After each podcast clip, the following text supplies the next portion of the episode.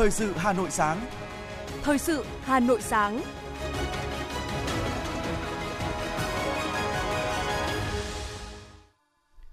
Bảo Nhật và Hoài Linh xin được đồng hành cùng quý vị thính giả trong 30 phút của chương trình Thời sự sáng ngày hôm nay, thứ năm ngày 18 tháng 8 năm 2022. Chương trình có những nội dung chính sau đây. Đại tướng Tô Lâm, Ủy viên Bộ Chính trị, Bộ trưởng Bộ Công an dự Ngày hội toàn dân bảo vệ an ninh Tổ quốc tại phường Quán Thánh, quận Ba Đình, Hà Nội. Đồng chí Nguyễn Ngọc Tuấn, Phó Bí thư Thành ủy, Chủ tịch Hội đồng nhân dân thành phố kiểm tra việc thực hiện chỉnh trang đô thị, phát triển đô thị và kinh tế đô thị thành phố Hà Nội giai đoạn 2021-2025 tại quận Hà Đông. Bộ Lao động Thương binh và Xã hội yêu cầu các tỉnh thành phố triển khai các biện pháp bảo vệ trẻ em theo 3 cấp độ. Đà Lạt của Việt Nam lọt vào top điểm đến lãng mạn nhất thế giới. Phần tin thế giới có những thông tin. Triều Tiên phóng hai tên lửa hành trình từ thị trấn Duyên Hải Ochon ra phía biển Hoàng Hải. Ấn Độ đặt mục tiêu trở thành quốc gia phát triển vào năm 2047. Khói cháy rừng ở Bồ Đào Nha bao trùm các tòa nhà chọc trời ở Madrid. Sau đây sẽ là nội dung chi tiết. Thưa quý vị, tối qua, Đảng bộ, chính quyền phường Quán Thánh, quận Ba Đình, thành phố Hà Nội tổ chức Ngày hội toàn dân bảo vệ an ninh Tổ quốc. Ủy viên Bộ Chính trị Đại tướng Tô Lâm, Bộ trưởng Bộ Công an, Ủy viên Bộ Chính trị, Tránh án Tòa án Nhân dân tối cao Nguyễn Hòa Bình, Phó Bí thư Thành ủy, Chủ tịch Hội đồng Nhân dân thành phố Hà Nội Nguyễn Ngọc Tuấn dự ngày hội. Phát biểu tại ngày hội, Bộ trưởng Bộ Công an Đại tướng Tô Lâm ghi nhận và đánh giá cao những thành tích cán bộ, nhân dân phường Quán Thánh đã đạt được trong xây dựng phong trào toàn dân bảo vệ an ninh Tổ quốc. Nhiều vụ việc phức tạp về an ninh trật tự được phát hiện kịp thời giải quyết, ổn định lại ngay tại cơ sở. Phong trào toàn dân bảo vệ an ninh Tổ quốc đã gắn kết cùng phát triển với các phong trào cách mạng khác, góp phần phát triển kinh tế xã hội, xây dựng đời sống văn hóa ở khu dân cư. Bộ trưởng Đại tướng Tô Lâm khẳng định, qua chuỗi hoạt động Ngày hội toàn dân bảo vệ an ninh Tổ quốc, ai cũng cảm nhận rất rõ không khí vui mừng, phấn khởi, tinh thần đoàn kết và sự ủng hộ, tin tưởng vào sự lãnh đạo của các cấp ủy Đảng, chính quyền và lực lượng công an địa phương. Nhắc đến các nhiệm vụ và thách thức trong thời gian tới, Bộ trưởng Bộ Công an nêu rõ, bảo vệ an ninh Tổ quốc là trách nhiệm, nhiệm vụ chung của cả hệ thống chính trị, các tầng lớp nhân dân đặt dưới sự lãnh đạo tuyệt đối, trực tiếp toàn diện của Đảng, sự điều hành của chính quyền do công an tham mưu và nhân dân làm chủ. Đại tướng Tô Lâm cũng đề nghị các cấp, các ngành của thành phố Hà Nội, đặc biệt là phường Quán Thánh, quận Ba Đình, tăng cường công tác thông tin, truyền thông, đổi mới nội dung, hình thức, biện pháp tuyên truyền phong trào toàn dân bảo vệ an ninh Tổ quốc và Ngày hội toàn dân bảo vệ an ninh Tổ quốc. Nhân dịp này, Bộ trưởng Bộ Công an Đại tướng Tô Lâm đã trao kỷ niệm trương và bằng khen của Bộ Công an cho phường Quán Thánh vì có thành tích xuất sắc trong phong trào toàn dân bảo vệ an ninh Tổ quốc. Công an thành phố Hà Nội cũng khen thưởng cho các tập thể, cá nhân đã có thành tích trong 2 năm thực hiện chuyên đề, vận động toàn dân tham gia quản lý các cơ sở kinh doanh có điều kiện, nhạy cảm về an ninh trật tự trên địa bàn phường Quán Thánh. Quận Ba Đình tặng giấy khen cho 7 tập thể cá nhân trong đấu tranh phòng chống tội phạm, tệ nạn xã hội, bảo đảm an ninh trật tự xã hội, an ninh trật tự trên địa bàn. Đặc biệt, Đại tướng Tô Lâm, Bộ trưởng Bộ Công an cũng tặng 20 phần quà cho các gia đình chính sách, gia đình khó khăn trên địa bàn phường – thành phố Hà Nội tặng 10 phần quà cho các cá nhân tích cực trong phong trào toàn dân bảo vệ an ninh Tổ quốc. Cũng tại ngày hội, Vương Quán Thánh đã ra mắt mô hình tổ tuần tra phòng chống tội phạm và phòng cháy chữa cháy. Nhân dịp kỷ niệm 77 năm Ngày truyền thống lực lượng công an nhân dân, ngày 19 tháng 8 năm 1945, 19 tháng 8 năm 2022, quận Hoàng Mai đã thực hiện thí điểm sân khấu hóa Ngày hội toàn dân bảo vệ an ninh Tổ quốc năm 2022 tại phường Mai Động. Đây là địa phương có 18 khu dân cư với 34 tổ dân phố, gần 40.000 nhân khẩu. Nhân dịp này, Ủy ban nhân dân phường Mai Động đã tặng bằng khen cho 10 tập thể, 20 cá nhân có thành tích xuất sắc trong việc thực hiện phong trào toàn dân bảo vệ an ninh Tổ quốc. Chiều qua, đoàn kiểm tra số 1 Ban chỉ đạo chương trình 03 của Thành ủy về chỉnh trang đô thị, phát triển đô thị và kinh tế số và kinh tế đô thị thành phố Hà Nội giai đoạn 2021-2025 do đồng chí Nguyễn Ngọc Tuấn, Phó Bí thư Thành ủy, Chủ tịch Hội đồng nhân dân thành phố, trưởng ban chỉ đạo làm trưởng đoàn đã kiểm tra việc thực hiện chương trình này tại quận Hà Đông. Kiểm tra thực địa tại tuyến đường Quang Trung và Lê Trọng Tấn, trưởng ban chỉ đạo chương trình 03 khẳng định, quận Hà Đông có nhiều cố gắng trong triển khai chương trình 03 đã hạ ngầm 100% hệ thống cáp điện lực thông tin tại các khu vực phát triển đô thị, các tuyến đường cải tạo, xây dựng mới, trồng mới 500.000 cây xanh đô thị, đang tiến hành cải tạo, nâng cấp và xây dựng mới các công viên vườn hoa trên địa bàn thành phố. Nhấn mạnh, Hà Đông có vị trí vai trò đặc biệt quan trọng, diện tích đứng thứ hai trong số 12 quận nội thành, dân số đông, phát sinh nhiều vấn đề cần giải quyết. đồng chí Nguyễn Ngọc Tuấn yêu cầu quận phải nhận thức rõ ý nghĩa của chương trình 03, cần coi đây là cơ hội có những bứt phá mạnh mẽ hơn. Điều quan trọng là phải tạo sự lan tỏa, mỗi phường phải có phần việc cụ thể đối chiếu với 19 chỉ tiêu của chương trình, tập trung vào những chỉ tiêu đạt ở mức độ thấp như cải tạo chung cư cũ, cải tạo công viên, vườn hoa, chỉnh trang tuyến đường phố, hạ ngầm các viễn thông, chỉnh trang hè phố trên địa bàn, cải tạo nâng cấp chợ, đặc biệt phối hợp với các chủ đầu tư có liên quan để đẩy nhanh tiến độ việc đầu tư xây dựng các dự án trọng điểm thuộc lĩnh vực giao thông, thoát nước. Các chỉ tiêu của quận phải được cụ thể hóa bằng công trình, dự án cụ thể, trong đó nêu rõ quy mô, đơn vị được giao thực hiện, có lộ trình tiến độ cụ thể, nguồn lực thực hiện để làm cơ sở theo dõi, kiểm đếm, đôn đốc, Đồng chí trưởng ban chỉ đạo chương trình 03 cũng đề nghị quận Hà Đông ra soát toàn bộ các dự án khu đô thị trên địa bàn, đánh giá lại sự đồng bộ trong đầu tư để kịp thời chỉ đạo, kiến nghị, đề xuất phương án xử lý dứt điểm. Báo cáo từ Tổng cục Quản lý đất đai của Bộ Tài nguyên và Môi trường, tính đến thời điểm hiện tại, có hơn 43 triệu thửa đất tại 63 tỉnh thành phố đã và đang được triển khai đưa vào cơ sở dữ liệu đất đai. Bên cạnh đó, 24 tỉnh thành đã thực hiện việc kết nối liên thông điện tử, trao đổi thông tin dữ liệu đất đai giữa cơ quan đăng ký đất đai, cơ quan thuế. 61 tỉnh thành phố thực hiện thanh toán nghĩa vụ tài chính thuế về đất đai qua cổng dịch vụ công quốc gia. Được biết, đến thời điểm hiện tại, Bộ Tài nguyên và Môi trường đã hoàn thành dự thảo nghị định quy định về xây dựng, quản lý và khai thác hệ thống thông tin đất đai. Theo đó, việc khai thác sử dụng cơ sở dữ liệu đất đai sẽ phải trả phí và chi phí cung cấp dữ liệu thông qua các hình thức mạng internet, mạng chuyên dùng, cổng thông tin điện tử về đất đai do cơ quan quản lý cơ sở dữ liệu đất đai quy định, dịch vụ tin nhắn, phiếu yêu cầu hoặc văn bản yêu cầu, hợp đồng khai thác, sử dụng dữ liệu đất đai theo quy định của pháp luật. Các tổ chức cá nhân khi khai thác dữ liệu đất đai trên mạng Internet qua cổng thông tin đất đai thì phải đăng ký được cấp quyền truy cập khai thác dữ liệu từ hệ thống thông tin đất đai. Thời gian qua, các cơ quan chức năng của huyện Sóc Sơn đã tập trung phối hợp xử lý nhiều vi phạm về đất đai, trật tự xây dựng. Trong đó có nhiều công trình nằm trong quy hoạch phục vụ dự án mở rộng Trung tâm Cứu hộ Động vật hoang dã Hà Nội. Để quản lý, giám sát tốt hơn các vi phạm trên đất lâm nghiệp, Phó Chủ tịch Ủy ban dân huyện Sóc Sơn Hồ Việt Hùng kiến nghị Ủy ban dân thành phố Hà Nội sớm điều chỉnh quy hoạch rừng. Về phía huyện, sẽ tiếp tục làm rõ trách nhiệm của các cơ quan được giao quản lý, bảo vệ và phát triển rừng trên địa bàn huyện Sóc Sơn trong việc để xảy ra vi phạm xây dựng trái phép mà chậm phát hiện, xử lý, đặc biệt là những diện tích thuộc quy hoạch thực hiện các dự án phát triển.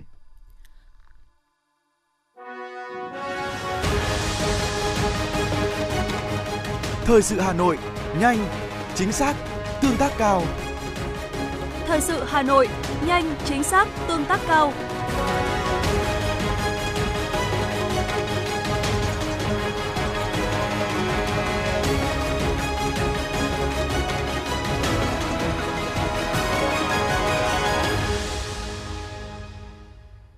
Tiếp tục sẽ là những thông tin đáng chú ý khác. Thành phố Hà Nội sẽ rà soát kiểm tra điều kiện phòng cháy chữa cháy của tất cả các quán bar, karaoke ở trên địa bàn, yêu cầu tịch thu giấy phép nếu cơ sở không đảm bảo điều kiện. Chỉ đạo được đưa ra ngay sau khi các vụ cháy nổ liên tiếp xảy ra tại Hà Nội trong thời gian qua, trong đó có những vụ đặc biệt nghiêm trọng như vụ cháy tại quán karaoke ở quận Cầu Giấy khiến ba cảnh sát hy sinh.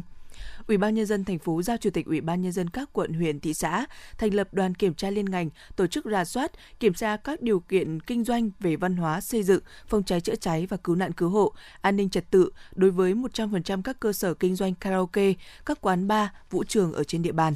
Các đơn vị thực hiện xong trước ngày 20 tháng 9 năm 2022, kịp thời phát hiện xử lý nghiêm các vi phạm, kiên quyết tạm đình chỉ, đình chỉ hoạt động theo quy định đối với những trường hợp vi phạm. Các đoàn kiểm tra báo cáo kết quả thực hiện qua Công an thành phố trước ngày 25 tháng 9 năm 2022 để tổng hợp báo cáo Ủy ban Nhân dân thành phố.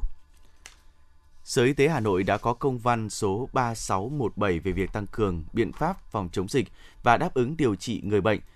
gửi các cơ sở khám chữa bệnh trong và ngoài công lập. Sở Y tế đề nghị các cơ sở khám chữa bệnh tiếp tục thực hiện biện pháp phòng chống dịch và đáp ứng điều trị người bệnh mắc bệnh truyền nhiễm, tiếp tục triển khai biện pháp sàng lọc, phát hiện sớm người nghi mắc COVID-19, đậu mùa khỉ, cúm A, sốt xuất huyết.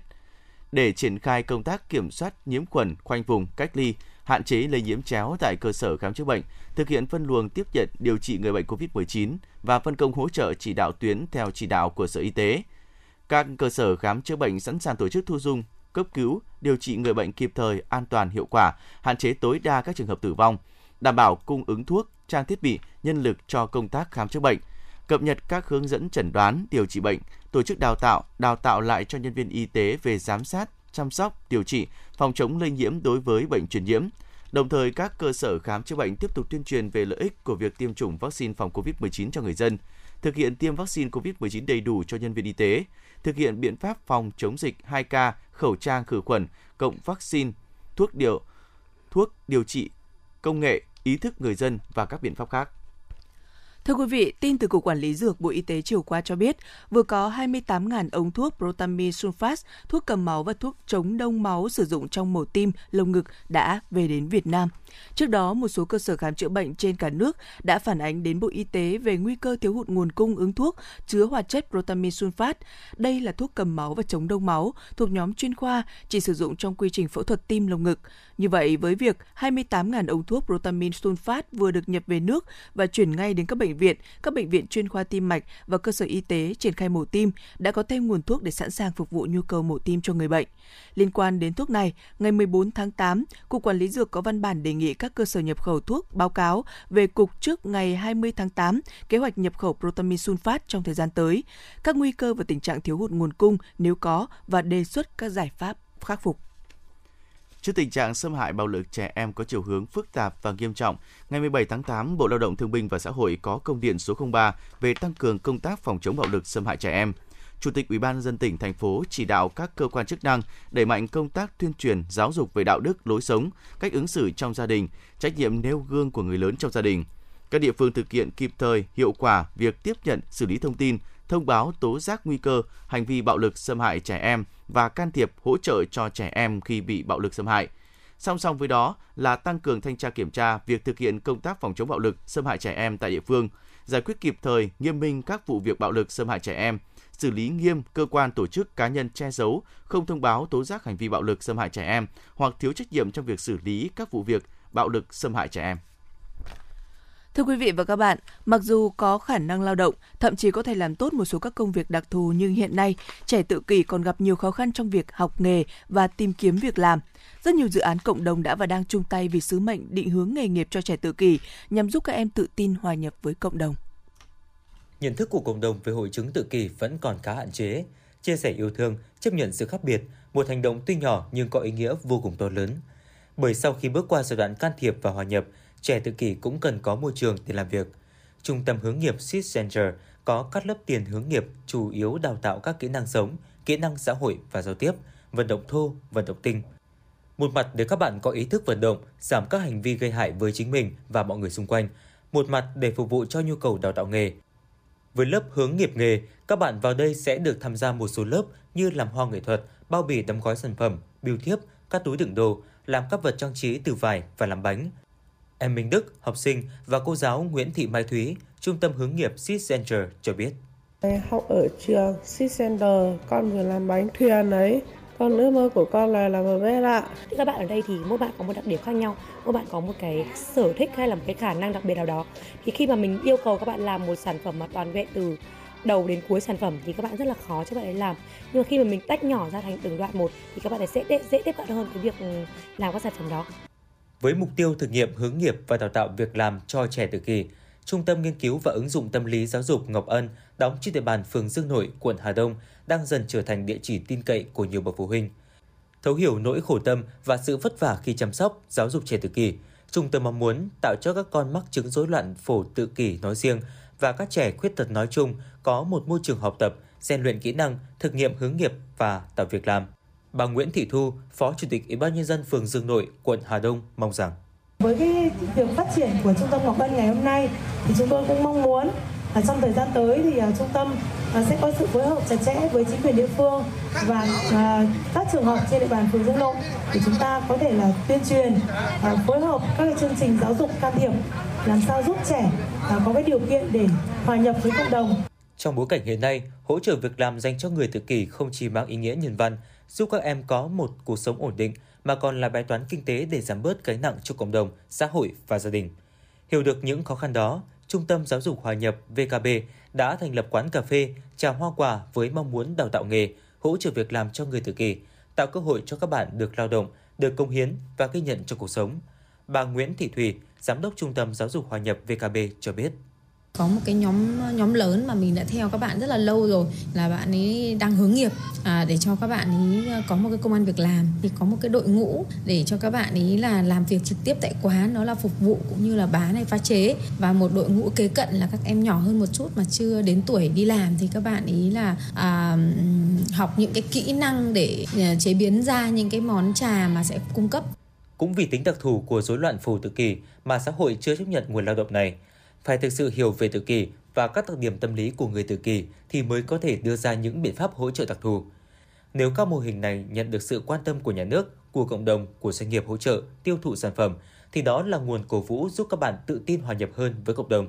Tiến sĩ Đào Thu Thủy, Phó Giám đốc Trung tâm Hướng nghiệp Seed Center nói. À, có thể có thu nhập thì đây là một cái hướng đi tôi nghĩ sẽ là mũi nhọn. Bởi vì lý do là các bạn rất là chăm chỉ các bạn rất là cần cù rất là chịu khó mà người bình thường mà làm một công việc cứ liên tục trong khoảng thời gian nhất định như thế thì các bạn rất dễ nản và rất dễ chán. Nhưng người tự kỷ các bạn là các bạn không có cái nhu cầu giao tiếp ở bên ngoài. Thế vì vậy cái công việc lặp đi lặp lại một cái thao tác một cái kỹ thuật thì đấy là một cái điểm mạnh của các bạn. Khi được yêu thương và định hướng nghề nghiệp theo đúng năng lực, trẻ tự kỷ sẽ hòa nhập tốt hơn và đạt được mơ ước của riêng mình.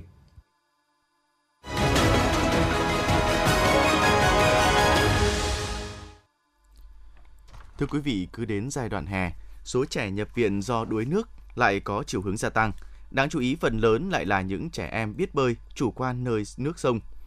Chỉ từ đầu hè cho đến nay, khoa điều trị tích cực nội khoa của Bệnh viện Nhi Trung ương đã tiếp nhận điều trị cho gần 10 trẻ đuối nước, trong đó có những trẻ tổn thương phổi nặng, suy đa tạng, phải lọc máu, thậm chí có trẻ đã tử vong. Theo thống kê từ Cục Trẻ Em, Bộ Lao động Thương binh và Xã hội, tại Việt Nam, 115 trẻ em đã tử vong trong 6 tháng đầu năm vì đuối nước. Chỉ riêng trong tháng 7, Bệnh viện Nhi Trung ương đã tiếp nhận cấp cứu cho 13 trẻ đuối nước. Trong đó, phần lớn các trẻ nhập viện trong tình trạng nặng, suy đa tạng, phải lọc thận, máu, thậm chí có trẻ đã tử vong. Phó giáo sư tiến sĩ Tạ Anh Tuấn, trưởng khoa điều trị tích cực nội khoa, Bệnh viện Nhi Trung ương nói. Tiên lượng thì trước mắt thì có thể chúng tôi sẽ cứu được cháu bé tuy nhiên rằng là những các cái di chứng thần kinh thì cũng sẽ rất là khó khăn. À, à, chúng tôi sẽ đánh giá là liệu có có thể cai được máy hay không. Nếu mà trong cái, cái khó khăn trong cái việc cai máy thì cũng phải nghĩ đến cái uh, mở khí quản để chăm sóc cho cháu nó tốt hơn uh, dễ dàng hơn. Cái thứ hai nữa là cũng sẽ uh, mời các cái chuyên khoa phục hồi chức năng để phục hồi cho cháu sớm. Nguyên nhân chính là do trẻ không được sơ cấp cứu hoặc cấp cứu không đúng cách. Đáng chú ý, những trường hợp đuối nước thường xảy ra ở những trẻ đã biết bơi. Điều này phần nào dẫn đến tâm lý chủ quan trước những nguy hiểm rình rập. Để đuối nước không còn là nỗi ám ảnh ở trẻ, bên cạnh việc học bơi thì việc học kỹ năng sinh tồn dưới nước mới là điều cần phải được đặc biệt chú trọng. Phó giáo sư tiến sĩ Tạ Anh Tuấn, trưởng khoa điều trị tích cực nội khoa, Bệnh viện Nhi Trung ương khuyến cáo. Hành động có thể làm cho trẻ ờ, tổn thương nặng lên. Ví dụ như là mình dân gian của mình thường vác ngược trẻ đúng không ạ để chạy đúng không ạ? Thì nó sẽ làm cho ờ, có thể các cái chất dịch từ trong dạ dày sẽ trào ra và đứa trẻ sẽ hít hít trở lại vào đường hô hấp và sẽ làm cho bít tắc các cái đường hô hấp. Cũng rất là đáng tiếc thì nhiều gia đình khi mà đã đưa được con đến cơ sở y tế đã cấp cứu trở lại nhưng mà cứ cương quyết đòi chuyện di chuyển ngay. Thế thì lúc đó thì cái chính mà à, cái tình trạng của đứa trẻ chưa ổn định mà chúng ta lại di chuyển đến trên một cái quãng đường dài chuyển tuyến như vậy thì sẽ làm cho Ờ, tình trạng của đứa trẻ ngày càng nặng lên. Hiện tại, mới chỉ có hơn 30% trẻ em ở Việt Nam từ 6 đến 14 tuổi biết bơi. Theo báo cáo của Bộ Lao động Thương binh và Xã hội, giai đoạn 2015-2020, mỗi năm nước ta có khoảng 2.000 trẻ em bị đuối nước. Trong 5 năm qua, tai nạn thương tích ở trẻ em đã giảm, trung bình mỗi năm giảm khoảng 100 trẻ bị đuối nước. Chống đuối nước trở thành ưu tiên hàng đầu tại kế hoạch hành động quốc gia phòng chống tai nạn thương tích trẻ em giai đoạn 2021-2030. Việt Nam đang đặt mục tiêu giảm 10% trẻ em tử vong do đuối nước vào năm 2025 và 20% vào năm 2030. Trong đó, biện pháp được đưa ra là mở rộng các lớp dạy bơi cho trẻ. Điều này là cần thiết, song vẫn chưa đủ, bởi thực tế qua nhiều vụ tai nạn đuối nước cho thấy rất nhiều nạn nhân biết bơi nhưng vẫn tử vong do đuối nước. Hay khi các em rủ nhau đi bơi, một em gặp sự cố, các em còn lại cùng xuống cứu, kết quả là tất cả đều tử vong. Bà Vũ Thị Kim Hoa, Phó Cục trưởng Cục Trẻ Em, Bộ Lao động Thương binh và Xã hội nói. Kiến thức, nhận thức của các cấp các ngành rồi của cộng đồng đặc biệt là của cha mẹ người chăm sóc trẻ và của trẻ em về các nguy cơ gây đuối nước của trẻ em thì vẫn còn hạn chế. À, vấn đề thứ hai đó là uh, trẻ em Việt Nam của chúng ta thì vẫn thiếu các cái kỹ năng an toàn rồi là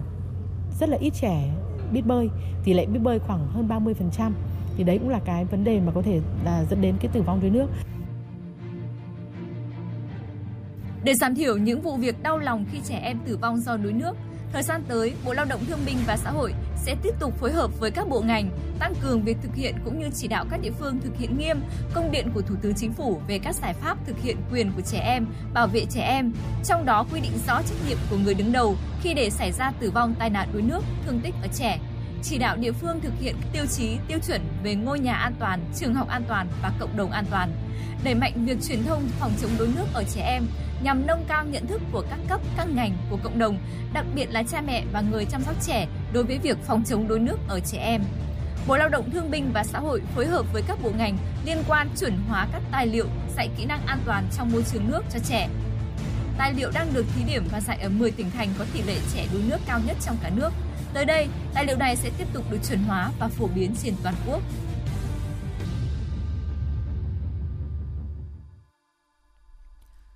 Thưa quý vị, trang đặt phòng trực tuyến quốc tế booking.com vừa bình chọn 6 địa điểm tuyệt đẹp và lãng mạn dành cho buổi hẹn hò của các cặp đôi trong đó có Đà Lạt của Việt Nam. Theo đó, Đà Lạt được du khách gọi là Paris thu nhỏ, có cảnh quan đẹp với thung lũng tình yêu, cây cầu trái tim, những cỗ xe ngựa cổ. Ngoài Đà Lạt, trong danh sách 6 điểm đến lãng mạn thế giới còn có thiên đường đảo Majorca ở Tây Ban Nha, Punta Mita ở Mexico, Teleses Terme của Italy, Italia và Avicon của Pháp, thành phố Đài Nam của Đài Loan.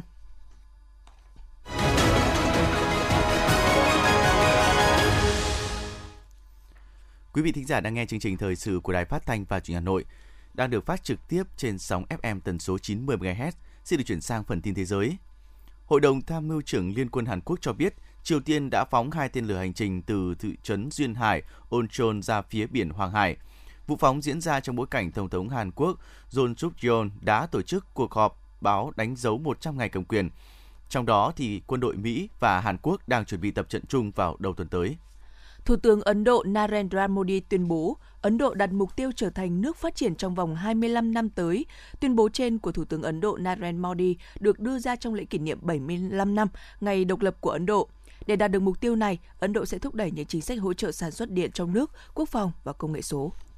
Nhà chức trách Thái Lan cho biết ngày 17 tháng 8 đã xảy ra một loạt vụ nổ và hỏa hoạn tại ít nhất 17 địa điểm ở miền Nam nước này, làm 7 người bị thương. Các cuộc tấn công diễn ra sau khi chính phủ Thái Lan bắt đầu lại các cuộc thảo luận với nhóm nổi dậy lớn nhất ở trong khu vực sau 2 năm gián đoạn do đại dịch.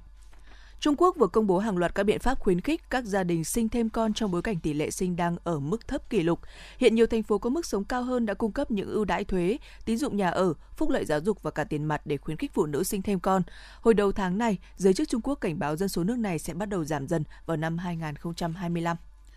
Cựu thành viên ban lãnh đạo Ủy ban tổ chức Olympic Tokyo 2020, ông Harui Uki Takasaki đã bị bắt với cáo buộc nhận tiền hối lộ từ một nhà tài trợ cho sự kiện thể thao quốc tế này. Cụ thể, ông này bị nghi ngờ nhận tổng cộng khoản tiền lên tới 51 triệu yên từ nhà bán lẻ quần áo thời trang công sở Aoki trong khoảng thời gian từ năm 2017 đến tháng 3 năm nay. Ông ông Takahashi từng là cựu giám đốc điều hành cấp cao của công ty quảng cáo lớn nhất Nhật Bản Dentsu và là một nhân vật quyền lực trong giới thể thao. Vừa qua, khói từ một vụ cháy rừng lớn ở miền trung Bồ Đào Nha đã bao trùm các tòa nhà chọc trời ở Madrid, cách đó 400 km, tương ứng với 250 dặm. À, năm 2022, cháy rừng đã thiêu rụi hơn 270.000 hecta ở Tây Ban Nha cho tới nay, cao hơn mức trung bình hàng năm của 15 năm qua là 70.000 hecta. Theo hệ thống thông tin cháy rừng ở châu Âu, à, ở Bồ Đào Nha thì cháy rừng đã tàn phá khoảng 85.000 hecta, tương đương với gần 1% lãnh thổ nước này, tỷ lệ cao nhất trong Liên minh châu Âu.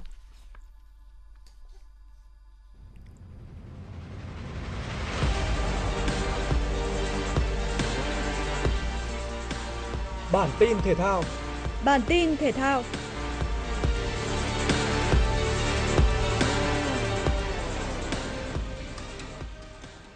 Vòng đấu thứ 13 V-League dự đoán sẽ có nhiều diễn biến hấp dẫn vào cuối tuần này. Sau chiến thắng trước Hoàng Anh Gia Lai, câu lạc bộ Hà Nội chắc chắn sẽ có được ngôi đầu sau lượt đi khép lại. Vòng này thầy trò huấn viên Chun Jae-ho sẽ phải làm khách trước BKMX Bình Dương. Đội chủ nhà đang chơi khởi sắc dưới thời tân huấn viên Lưu Đình Tuấn với hai thắng lợi liên tiếp nên sẽ là thử thách xứng tầm cho câu lạc bộ Hà Nội.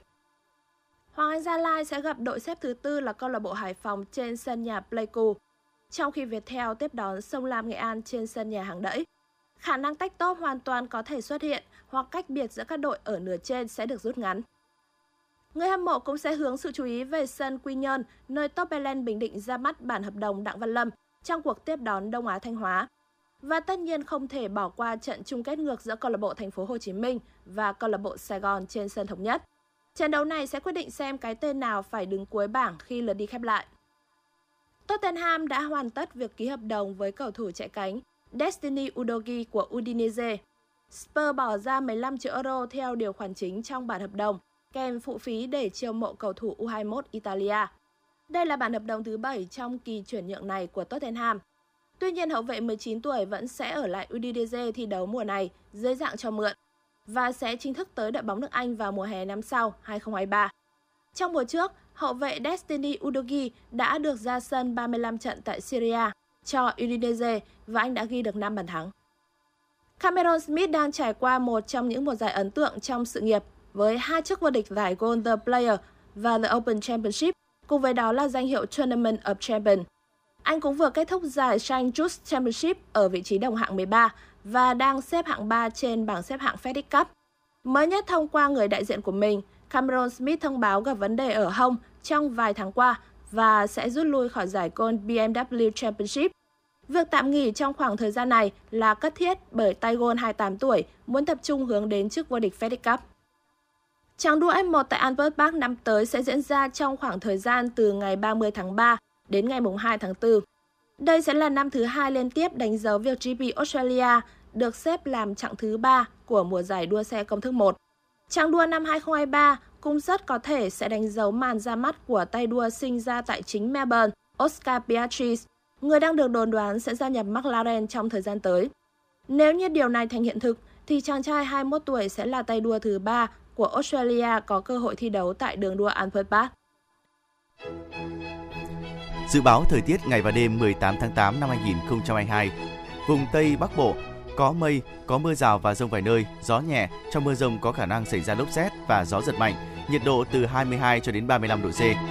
Đông Bắc Bộ có mây, có mưa rào và rông vài nơi, gió nhẹ, trong mưa rông có khả năng xảy ra lốc xét và gió giật mạnh, nhiệt độ từ 25 đến 34 độ C. Châu thổ sông Hồng có mây, có mưa rào và rông vài nơi, gió nhẹ, trong mưa rông có khả năng xảy ra lốc xét và gió giật mạnh, nhiệt độ từ 26 đến 35 độ C. Khu vực Hà Nội có mây, có mưa rào và rông vài nơi, gió nhẹ, trong mưa rông có khả năng xảy ra lốc xét và gió giật mạnh, nhiệt độ từ 26 đến 35 độ C. Quý vị và các bạn vừa nghe chương trình thời sự của Đài Phát thanh và Truyền hình Hà Nội. Chỉ đạo nội dung Nguyễn Kim Khiêm, chỉ đạo sản xuất Nguyễn Tiến Dũng, tổ chức sản xuất Trà My. Chương trình do biên tập viên Nguyễn Hằng, phát thanh viên Bảo Nhật Hoài Linh và kỹ thuật viên Quang Ngọc thực hiện. Hẹn gặp lại quý vị trong chương trình thời sự 11 giờ trưa nay. Thân ái chào tạm biệt.